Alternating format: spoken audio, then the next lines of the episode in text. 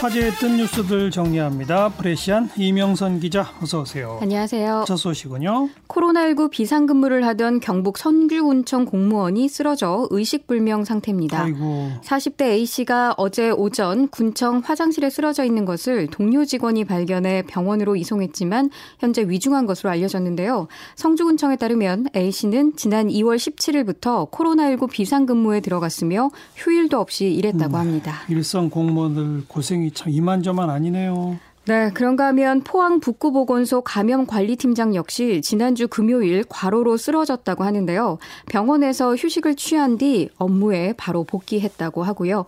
어, 앞서 40대 청주시청 공무원은 밤늦게 퇴근한 뒤 아내에게 업무가 많아 힘들다라며 잠자리에 들었지만 끝내 일어나지 못했습니다. 참 이런 소식 좀 없도록 해야 할 텐데 걱정입니다. 네. 다음 뉴스는요. 대구 남구의 선별진료소에서 검체 채취 업무를 수행하던 간호사 한 명이 코로나19 확진 판정을 받았습니다.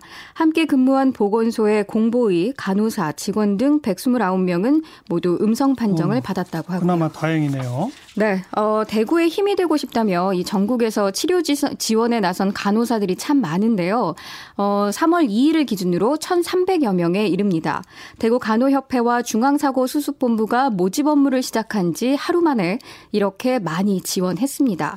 지원자들은 올해 간호대학을 졸업한 24살 신입 간호사부터 퇴직 후 집에서 생활하다 힘을 보태겠다고 지원한 60살 은퇴 간호사까지 다양했는데요. 예. 대부분 대학병원이나 종합병원 중환자실, 응급실, 내과병동 등에서 근무한 경력자들이라고 합니다. 그 간호장교들도 오늘 대구로 갔다면서요? 네, 국군 간호사관학교 60기 신임 간호장관 75명이 오늘 임관식을 마친 뒤 대구로 향했습니다. 이들은 재난 상황에서 국가와 국민의 안전을 지키기 위해 누구보다 앞장서야 한다며 당연한 임무라고 말했습니다. 참 고맙네요. 네, 문재인 대통령도 어제 사관학교를 찾아 자랑스럽고 대견하다, 국민들을 대신해 깊이 감사한다 라면서도 임관되자마자 그 어려운 현장으로 보내게 돼서 한편으로는 안쓰럽다라고 말했는데요. 음. 누리꾼들도 같은 마음입니다. 진정한 군인, 이 땅의 멋진 아들과 딸이다, 감사합니다 라며 고마움을 표시하는가 하면 소희님, 임무 무사히 마치시고 안전하게 복귀하시기 바랍니다. 충성이라는 경례도 볼 수 있었습니다. 한편 구급 차량 81대도 오늘 대구 경북으로 향했는데요. 소방청의 구급차 동원령 2호 발령에 따른 것입니다. 이런 가운데 대구 119 구급대원 1명이 구급대원으로는 처음으로 코로나19 확진 판정을 받았습니다. 아이고, 거기도 또 확진이 됐군요. 네. 다음 뉴스는요. 코로나19 확진 판정을 받았거나 대구 경북 지역을 방문한 사람들 14일간 자가 격리에 들어가는데요. 이를 어긴 이들이 있어 논란입니다. 대구의 코로나19 확진자는 우체국에 마스크를 사러 나왔다가 방송을 타면서 또 국립발레 단원으로 대구 경북 지역 공연 후 자가 격리 상태에서 해외여행 사진을 SNS에 올렸다가 딱 걸렸습니다. 네. 대구에 사는 50대 A씨는요, 어제 공적 마스크 구매를 위해서 우체국 앞에 줄을 서 있다가 이 마스크가 30여 분 만에 동인하자 판매처에 코로나19 확진 통보를 받았는데 마스크를 사러 나왔다라고 말했습니다. 이 모습이 현장을 취재하고 있던 카메라에 포착됐는데요. 취재진은 이 같은 사실을 경찰에 알렸고 경찰이 A씨의 소재를 파악해 확인한 결과 실제로 확진 판정을 받은 것으로 밝혀졌습니다. 예, 예. 결국 A씨는 이 코로나19 생활치료센터로 강제 이송됐습니다. 당시 A씨와 접촉한 방송사 취재진은 코로나19 검사를 받고 결과가 나올 때까지 자가격리에 들어갔습니다. 음, 또뭐 해외 여행은 뭐예요? 어, 국립발레단 소속 발레리노 B씨는 이 자가격리 기간 중에 일본 여행을 가서 사진을 SNS에 올렸다가 들통이 났는데요. 논란이 일자 바로 귀국했습니다. 다만 B씨의 경우는 이 발레단 단원들이 자가격리한 상태는 보건당국 차원의 자가격리가 아니었기 때문에 지침 위반이라는 법적 처벌을 받지는 않을 것으로 보입니다만 음. 내부 징계는 피할 수 없을 것으로 보입니다.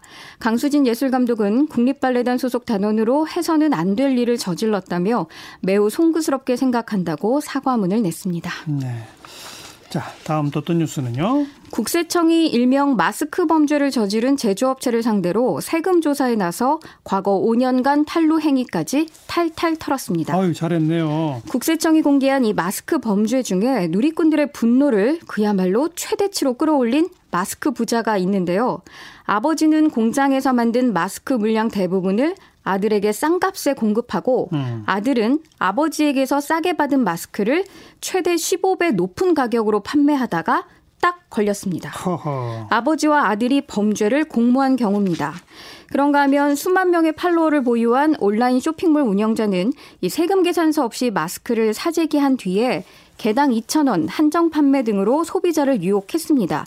그러나 이후 바로 품절이라고 표시해 마스크 대란을 조장했는데요. 예. 이후에도 비밀 댓글을 통해서 마스크 구매 의사를 남기면 살 수 있게 해주겠다며 현금 거래를 유도하고 친인척 명의의 차명 계좌로 탈세까지 하는 꼼꼼함을 보였습니다. 참 별의별 수단을 다 쓰는군요. 아, 마스크를 판매한다고 속인 뒤 2,200만 원 정도를 챙긴 20대가 오늘 구속되기도 했는데요.